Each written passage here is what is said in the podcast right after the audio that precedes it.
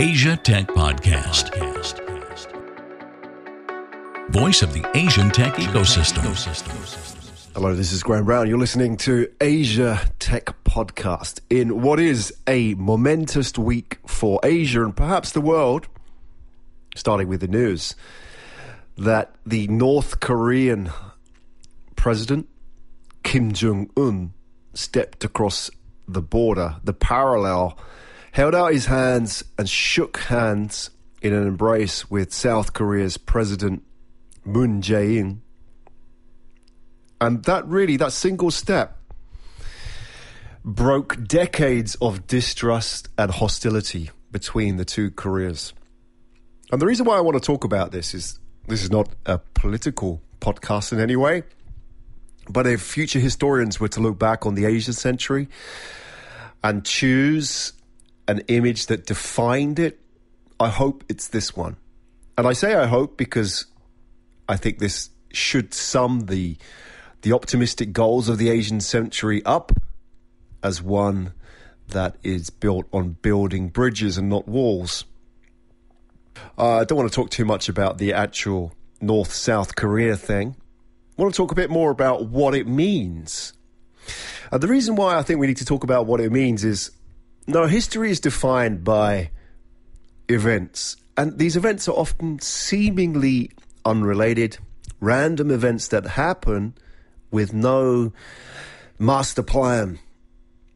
And we only kind of make sense of them in the Steve Jobs way of looking back and joining the dots. And I think people will say the same when they look back at this seminal moment of the two Korean leaders coming together, shaking hands, smiling, signing, you know, signing declarations of understanding to work together to unite Korea and also end the war. Let's not forget that Korea has been at war for the best part of 60 years. So that single step ended a war ended distrust or went a long way to that particular goal. So it's a very positive news, and I've seen this happen in my lifetime.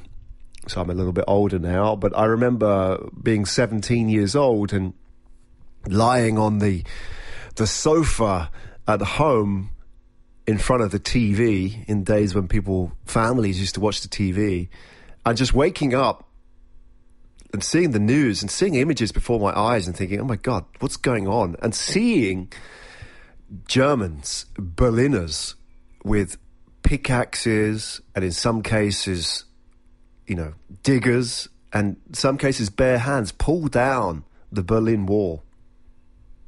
11th of November 1989. I remember it clearly. 17 years old. And seeing it happen, thinking, wow, this is our era. You know, being 17 years old and seeing that and the world changes and seeing the world in front of you, you know, you know that the old ways are over. And this is a time for young people, for people who think in those terms, think of building bridges rather than building walls. Asia Tech Podcast. Find out more at atp.show. So I think you look at the North and South Korean leaders and their historic summit this week, there are parallels. Of course, there's a long road ahead and it may fail, but what if it did work? What if it did happen? Then, really, I think you have the moment that defined the Asian century. So let's talk about that because this has profound implications for business, for technology, and the world. And in the same way, when we look back on the fall of the Berlin Wall, it was a very strange time because things happened very slowly and then very fast. It's sort of like that quote in in the book. I think it's Steinbeck, Grapes of Wrath. How did you go bankrupt?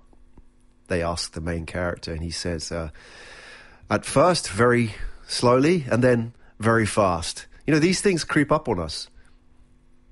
You know, when we look at, for example, what happened with the fall of the Berlin Wall, nobody could have predicted it. Only months before, Ronald Reagan was in West Berlin, and you know, he. Sh- I remember the speech where he he you know spoke to Gorbachev, not directly, but to the crowd. He said, "Tear down this wall, Mr. Gorbachev." And it happened not because Reagan said tear it down, but because events happened very fast and they, they spiraled, they, they gained a momentum.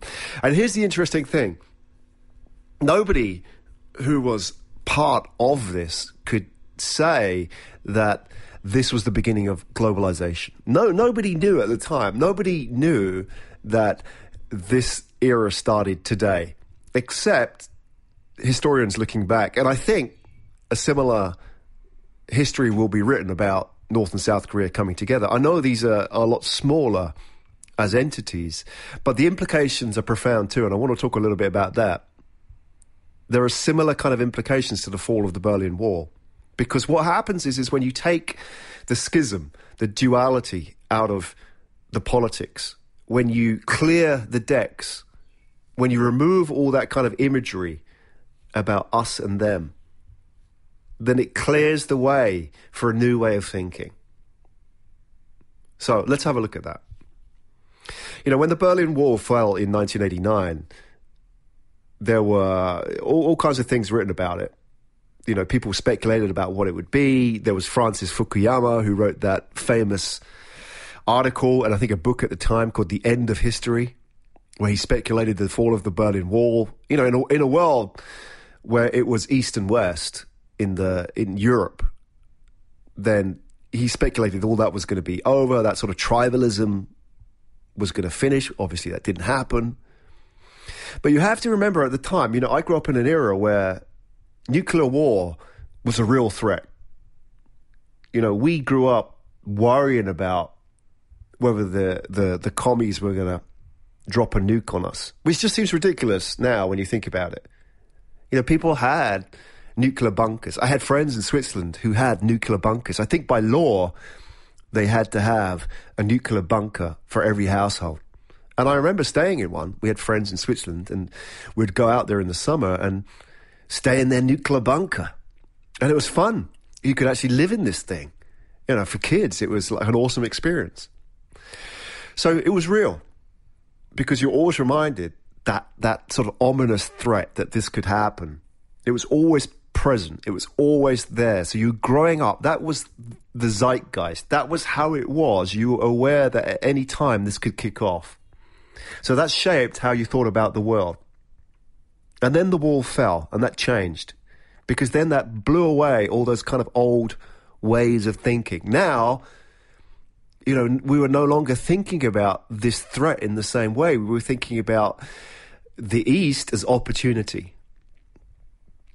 And events happen like that because at the time, we don't make sense of them. It just kind of happens we get caught up in events and, you know, lots of random things happen and then you join the dots in future. And you look at what's happened this week. You've got North and South Korea coming together, and then you know just kind of random throwing it in there. You have British pop singer Jessie J winning the a talent competition or the equivalent of American Idol in China.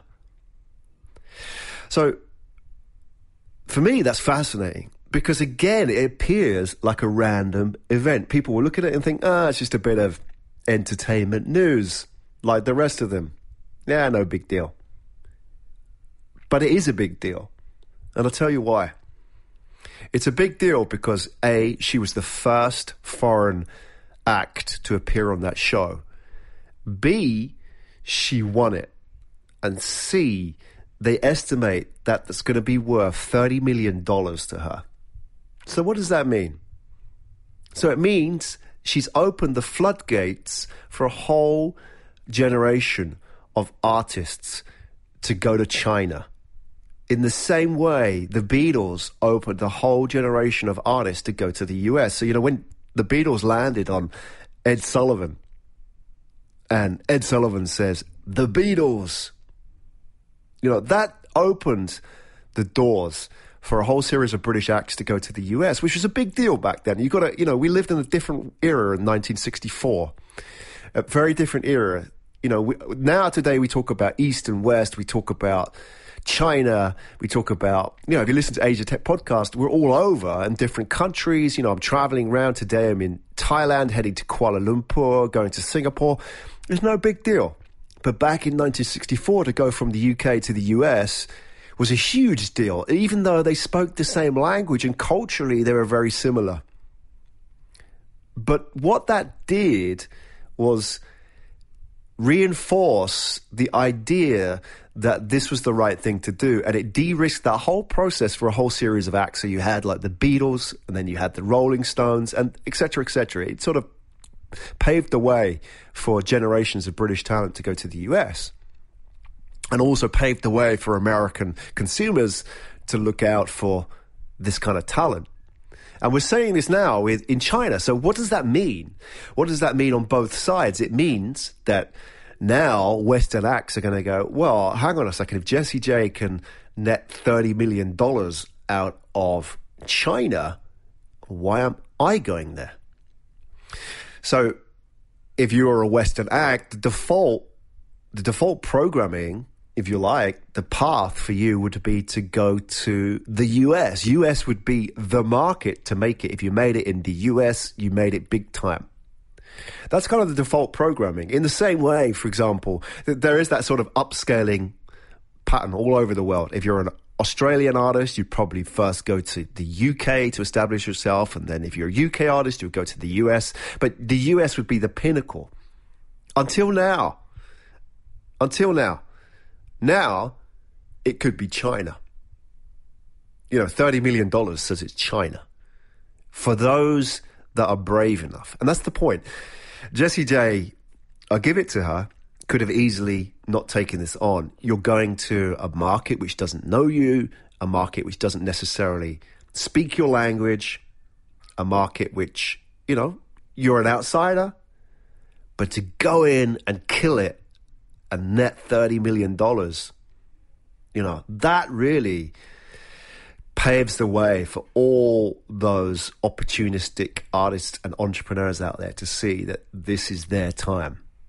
It takes somebody to break the mold, to push the boundaries, to make it possible. Until that point, there's this, this pent up demand to do this. In the same way, if you're looking at, for example, uh, Chinese companies going west, you have people like Jack Ma. Until that point, they're all going to wait for somebody to make that first move. And now Jack Ma's done it with Alibaba. You know, he's there in Davos at the World Economic Forum. Jack Ma's talking to Donald Trump. You know, we have this situation where now Chinese entrepreneurs are going to say, okay, now I can do this. And that just opens the floodgates. The same way Jessie J is going to do it for Western artists, in the same way the Beatles did it for European artists, and so on. There is a pattern of history that repeats itself. And the other side of that, which I wanted to share with you, is what does it mean for Chinese consumers? So, for a foreign artist to come in and sing in English and to win their hearts. You know, she's not a novelty act.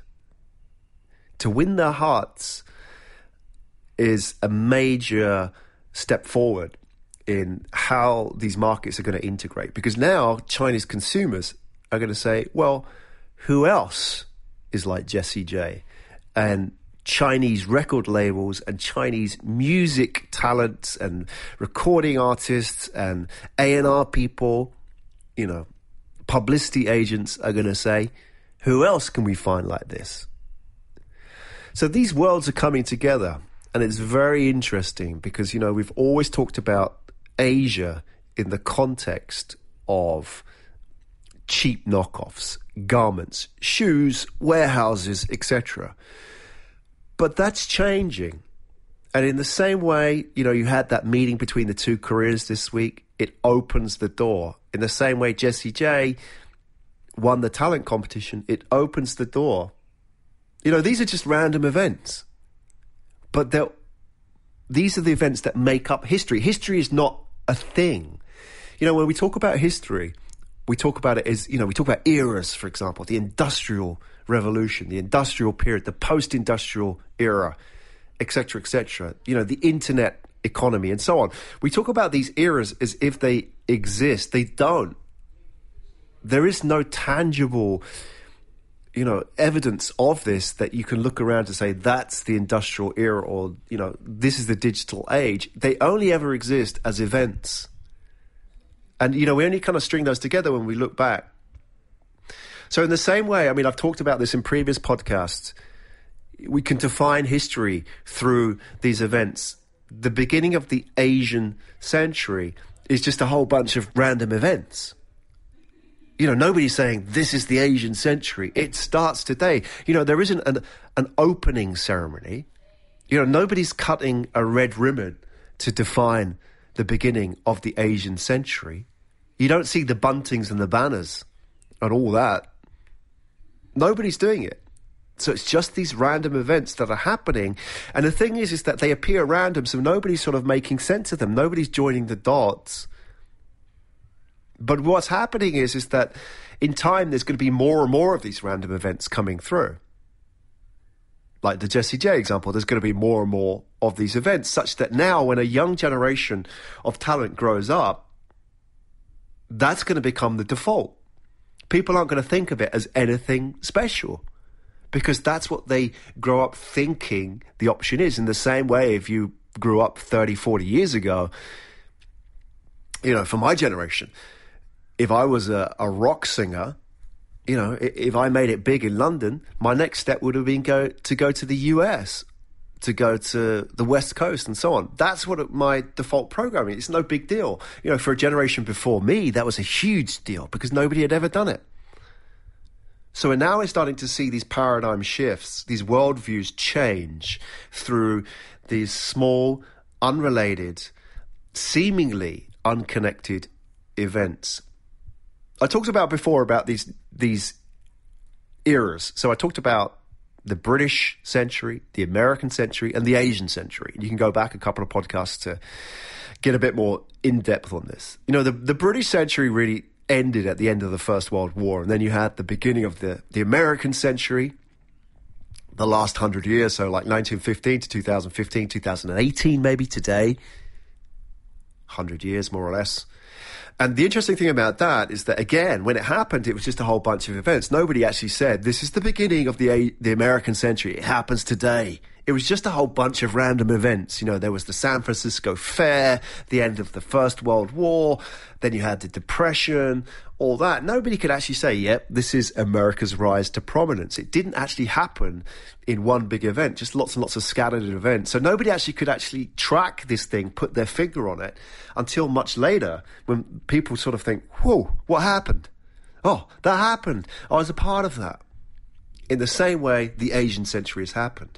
Then what happens is you get these large seminal events which really hammer home the change. Like, for example, the Suez Crisis in 1956, which hammered home that the British century was over, the British Empire was over, and the American century was in full swing. And this is the point at which America effectively pulled the carpet out from British imperial ambitions and threatened to, I think, dump British treasury stock if Britain, you know, maintained it, its presence in uh, Egypt at the time. So Britain was colluding with France to to oust uh, Nasser, the the Egyptian president, to you know seize the the Suez Canal, which was a huge strategic um, landmark for them. And America just said, "Get the hell out, or we're going to pull, you know, our, our, positions on British stock or British Treasury bonds and yields, gilts, and so on." And they knew that if America did that, then Britain would go bankrupt. Britain would become a basket case. So Britain had to back down, tail between its legs. In the same way, now, you know, will that happen again? Not not in the, the military context, but maybe financially. China now has the upper hand. You know, so you have to wonder about what that means if China was to turn around at any point and say, get out or we're going to dump your treasury bonds. They could say that to any any um, country now. Obviously, they're not going to do it to the US because you know they hold all their wealth pretty much in dollars. But there will be a time when you know they reduce their holdings in US treasuries, start holding them in their own currencies, and so on. That's going to change. So this is the Asian century, and like all these eras, they are just a, a, you know a series of, of random events that happen. And you know this is why I'm doing this podcast is because I want to name it. You know nobody ever names these eras when they're happening. Just like the Reformation, it's a great example. The Reformation.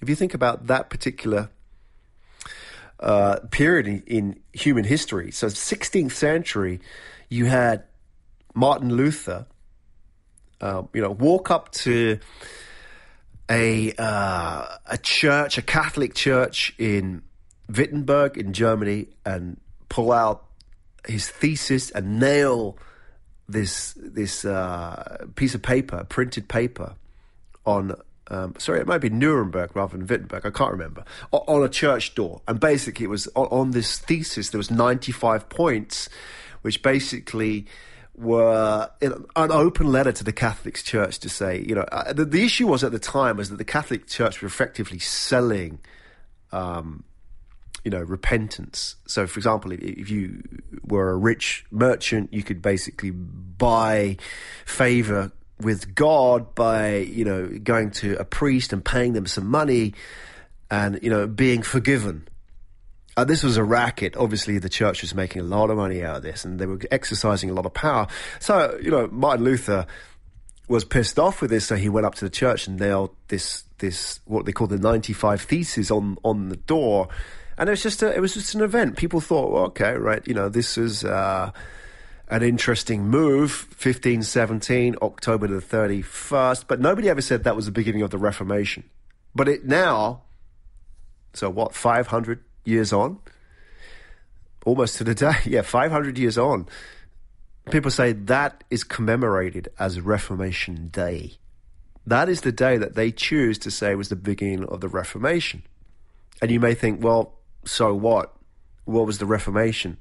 Well, at the time, nobody really knew what was going to happen as a result of doing this.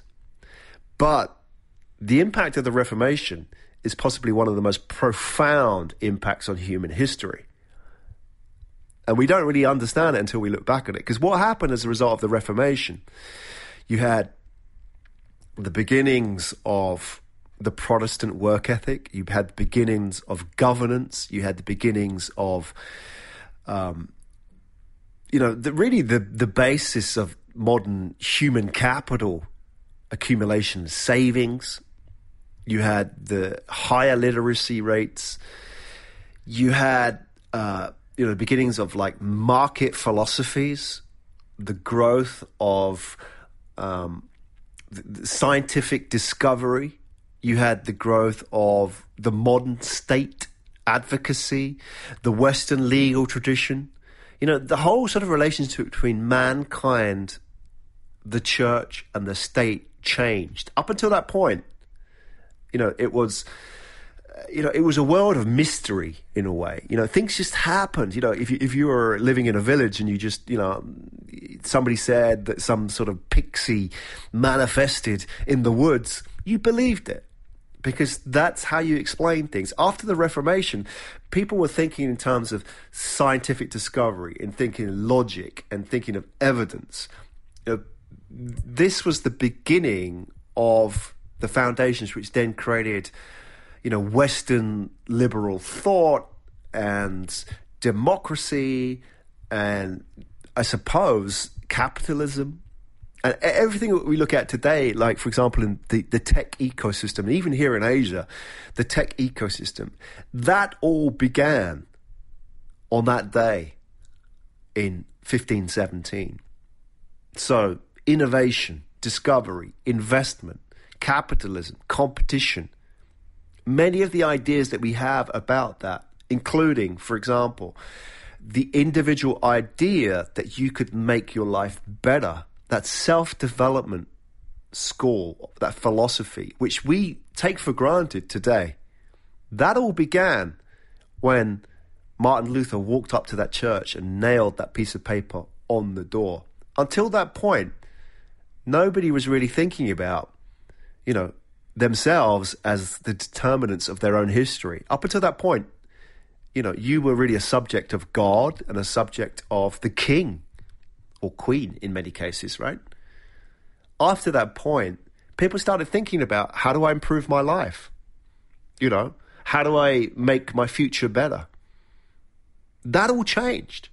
And if you think about that kind of when you have people thinking like that, how that changes everything. So everything we have now in the Asian tech ecosystem goes back to that single act.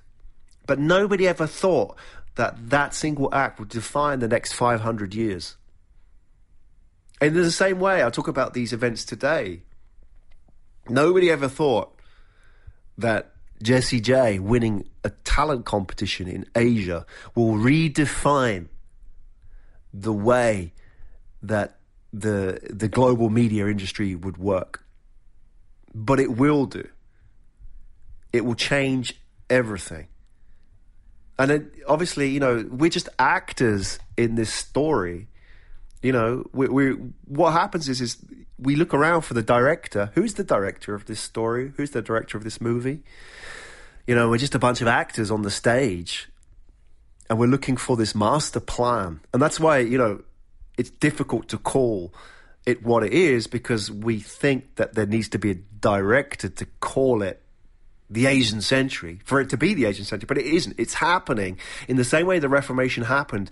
You know, you had Martin Luther, then at the same time you had the the rise of the printing presses which led to the democratization of knowledge, which led to the Industrial Revolution, the, the emergence of the middle classes, which led to capitalism, the free market, entrepreneurialism, and all these the, these sort of philosophies that came in its wake.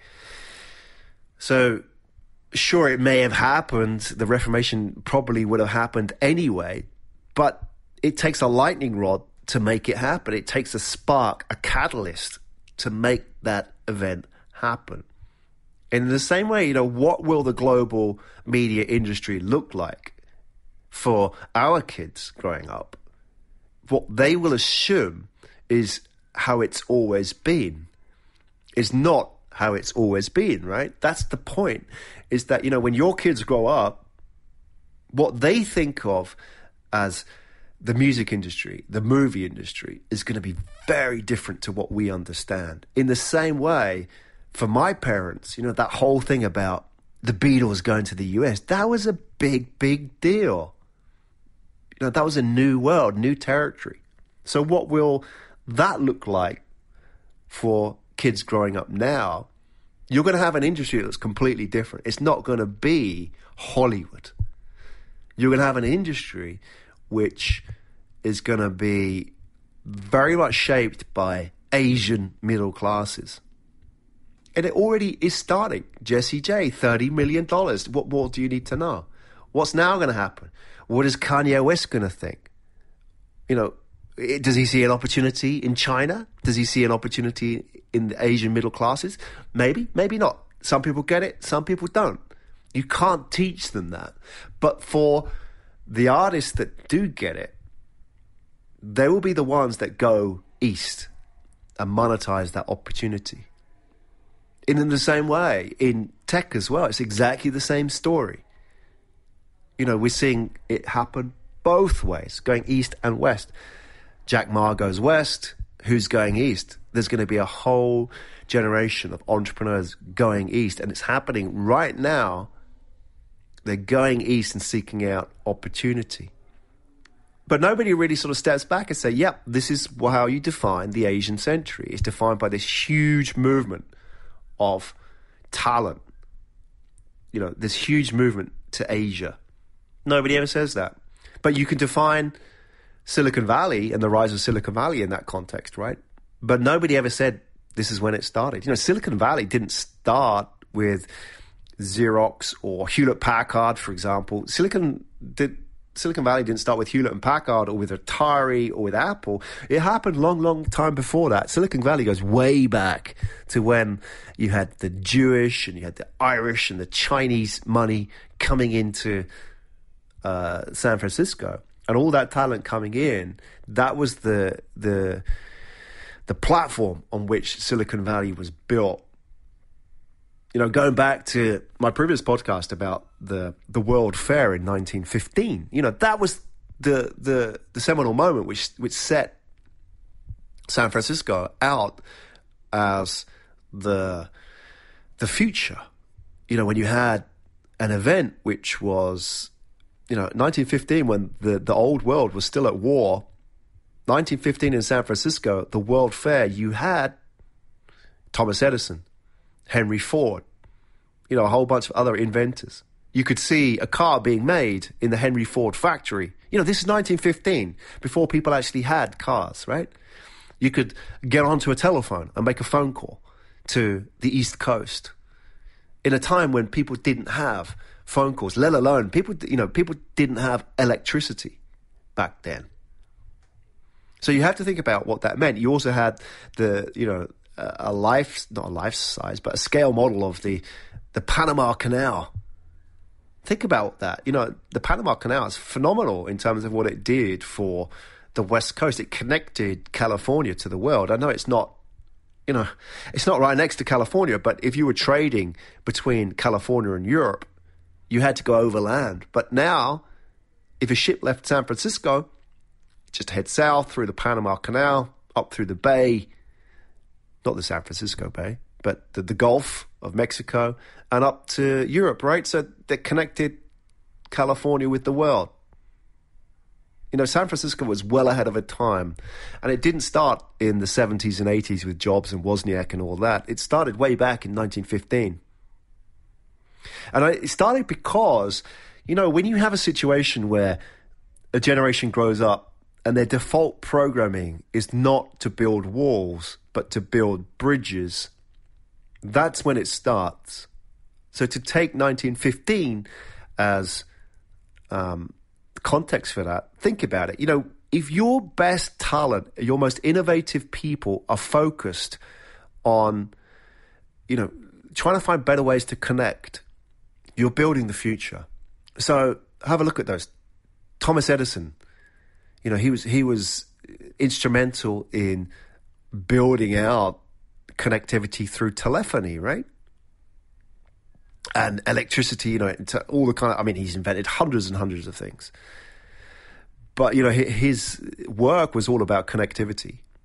Henry Ford building the car. The car gave people mobility, allowed people to move around, allowed people to move to, you know, live in different places. It redefined the town, it redefined commerce, but it connected people. Think about that. The Suez Canal connected people. Now, if all of those talented entrepreneurs grew up in an era where the resources were being thrown at, you know, building walls, how would that have been different? You know, it, it cost the cost of building Trump's wall with Mexico 10, 10 or 15 billion dollars, I think, is almost the same cost as building the Hong Kong Zhuhai Macau bridge in you know in uh, China or between Hong Kong and Macau connecting two of the richest cities in the world and opening up the whole Greater Bay Area. It's almost the same. So you have to ask is how is this generation using those resources? We can either build walls or build bridges. And if building walls is de facto like it was for my generation, you know, in the 80s, if I was growing up in a Cold War era, then that's where the resources and the focus would have gone. But, you know, when they pulled the Berlin Wall down, suddenly it opened up this idea that we don't live in a world defined either side of the wall. You know, 1989 was an event, but it started the era of globalization. Because now we thought of the world as a marketplace. You know, and you, look at the, the events that came after the fall of the wall and you know what came after that. You had the real early beginnings of internet technology. You had the beginnings of uh, you know the opening up of the whole of Eastern Europe. You know now now globalization made sense, and all those resources weren't committed to building and maintaining walls and division. So that kind of freed up everything for this this explosion in innovation. And when we look at the the dot com era that you know foreran all the, the, the tech ecosystems in the world today, you know that started in the 90s but you know the the technologies if you look at netscape navigator uh, you know the beginnings that that was sort of the mid 90s you had windows first real public launch in 95 that all came on the tail of the fall of the berlin wall it wouldn't have happened unless that wall fell so the point really being is that you know when you have a generation of people growing up where the default is to build connectivity and bridges then you have the beginning of a new era. When we're sort of contained by walls and division, then you are still in the old world. And so it sort of brings me full circle to that meeting of the two Korean leaders, which I think is is a really heartwarming moment. But it, I hope defines the Asian century because whenever the you know I'm sure listeners who are outside of Asia, and and to to a great degree as well, listeners inside of Asia, when we ever think of Asia, one of the the immediate imageries that come up in our mind, and this is obviously perpetuated, it's a narrative which is reinforced and recycled by media, is Rocket Man. It's that crazy dude with the crazy haircut. So that that's the imagery that comes up. So in the same way, you know, media has a lot to say for this. Uh, for example, you know, if you were to say the word Iran or Iran on Fox News, whenever somebody comes onto the news and talks about Iran, Fox News will immediately get the B roll out and you'll see a bunch of crazy dudes with a rocket launcher, you know, and they'll be slapping their heads and shouting and burning American flags it's almost like you know those Pavlov dogs. Every time they ring the bell, they they salivate. Right? It's conditioning. It's the same way. Media can condition us with these narratives, like Iran rocket launches. Oh, ah, them Iranians, they're crazy. Well, there are some crazy Iranians, but you know those dudes with the rocket launchers aren't Iran. In the same way, you know when we think about Asia, Asia, Fox News comes out with crazy dude you know, firing missiles at the Japanese. You know, it's the same narrative.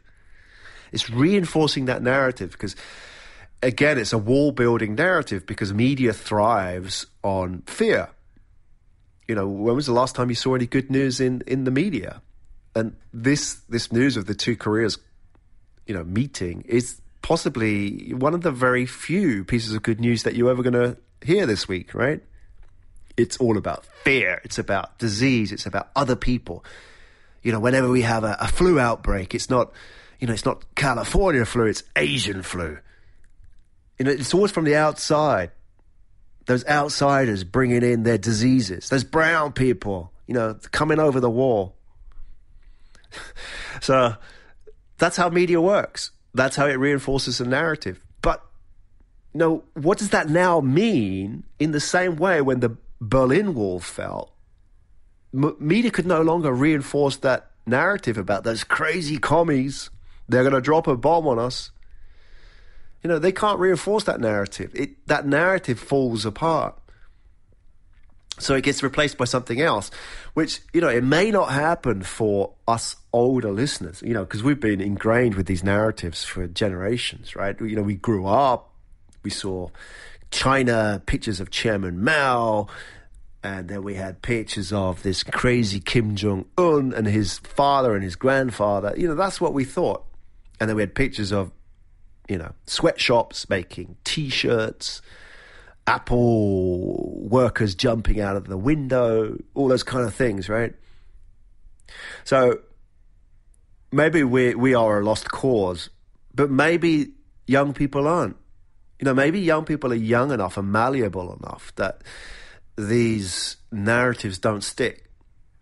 So, you know, if you were 17 now, like I was 17 back when the Berlin Wall fell, and you're seeing two Korean who were sworn enemies, you know, decades of distrust just being broken by a single step.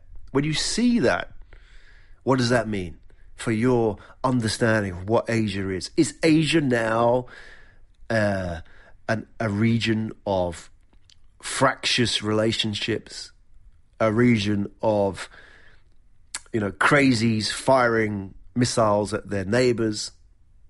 Well, it might still well be, but only time will tell, and hopefully it won't.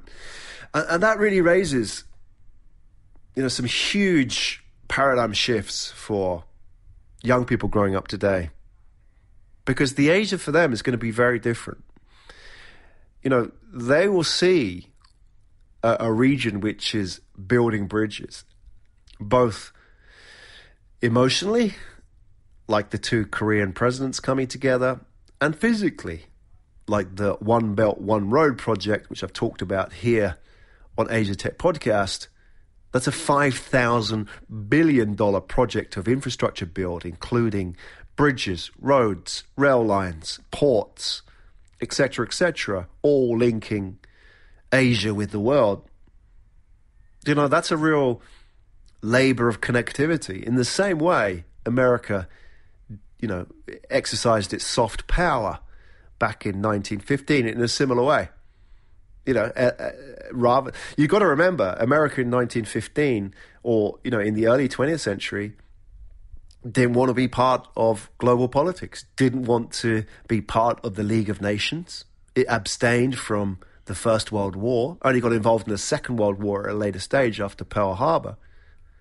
But you have to remember, like, it was well into the 20th century and the Asia, sorry, the American century, the American era, that America finally started flexing its muscles. Before that, it wasn't interested in building walls. It was only interested in focusing on building out its connectivity.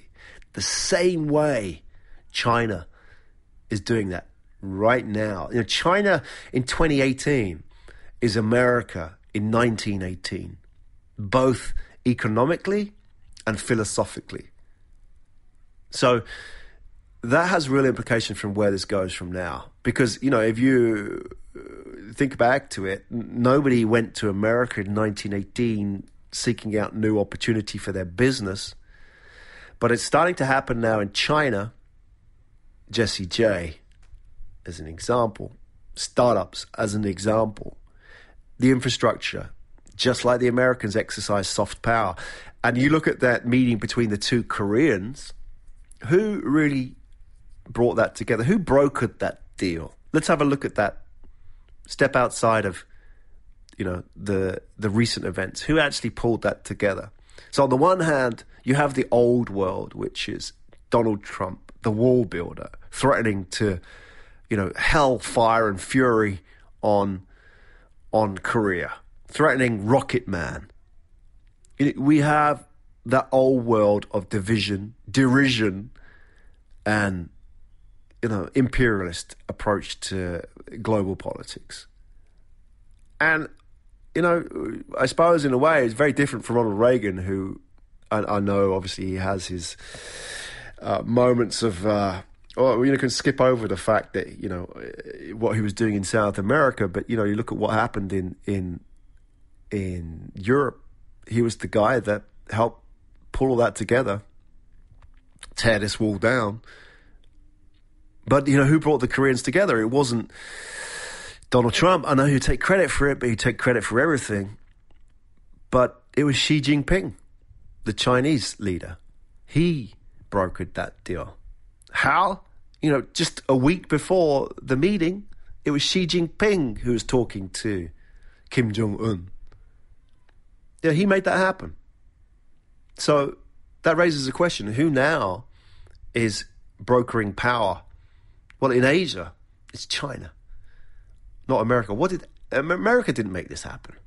What's going to happen now is you know, that you know that meeting reinforces China's ability to create connectivity in the world, reinforces what's happening politically, it reinforces what's happening economically in the world.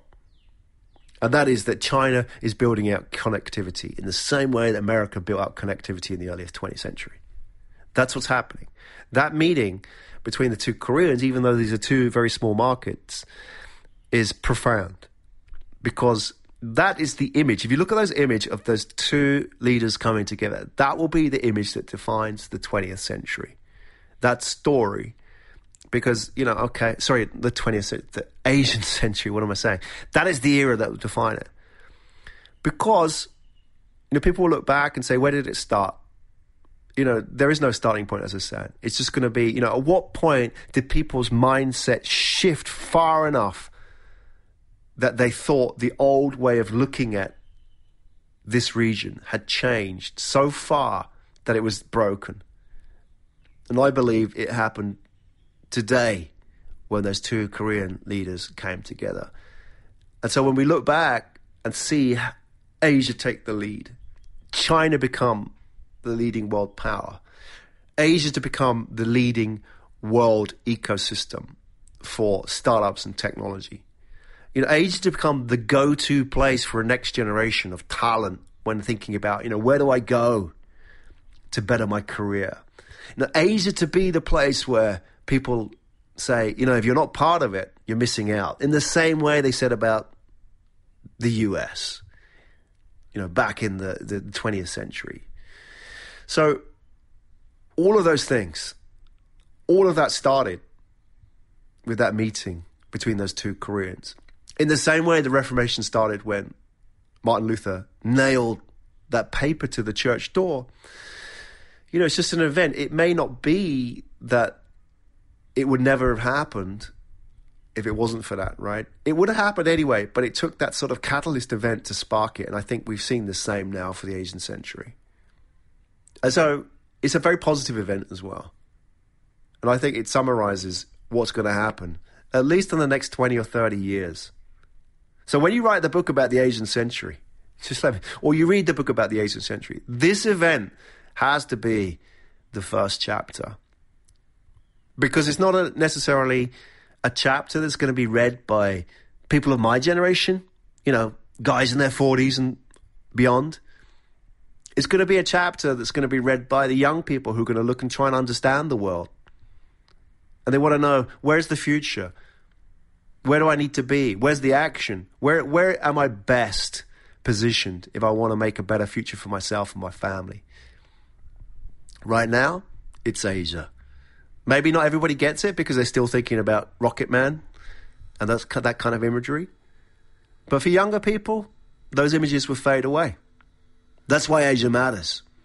And I think it's a positive future as well. You know, if we listen to the media, it's not always good it's not always positive. A lot of negativity out there. But when I see this news, that warms my heart. And I think we live in interesting times. You've been listening to Asia Tech Podcast. Find out more at atp.show.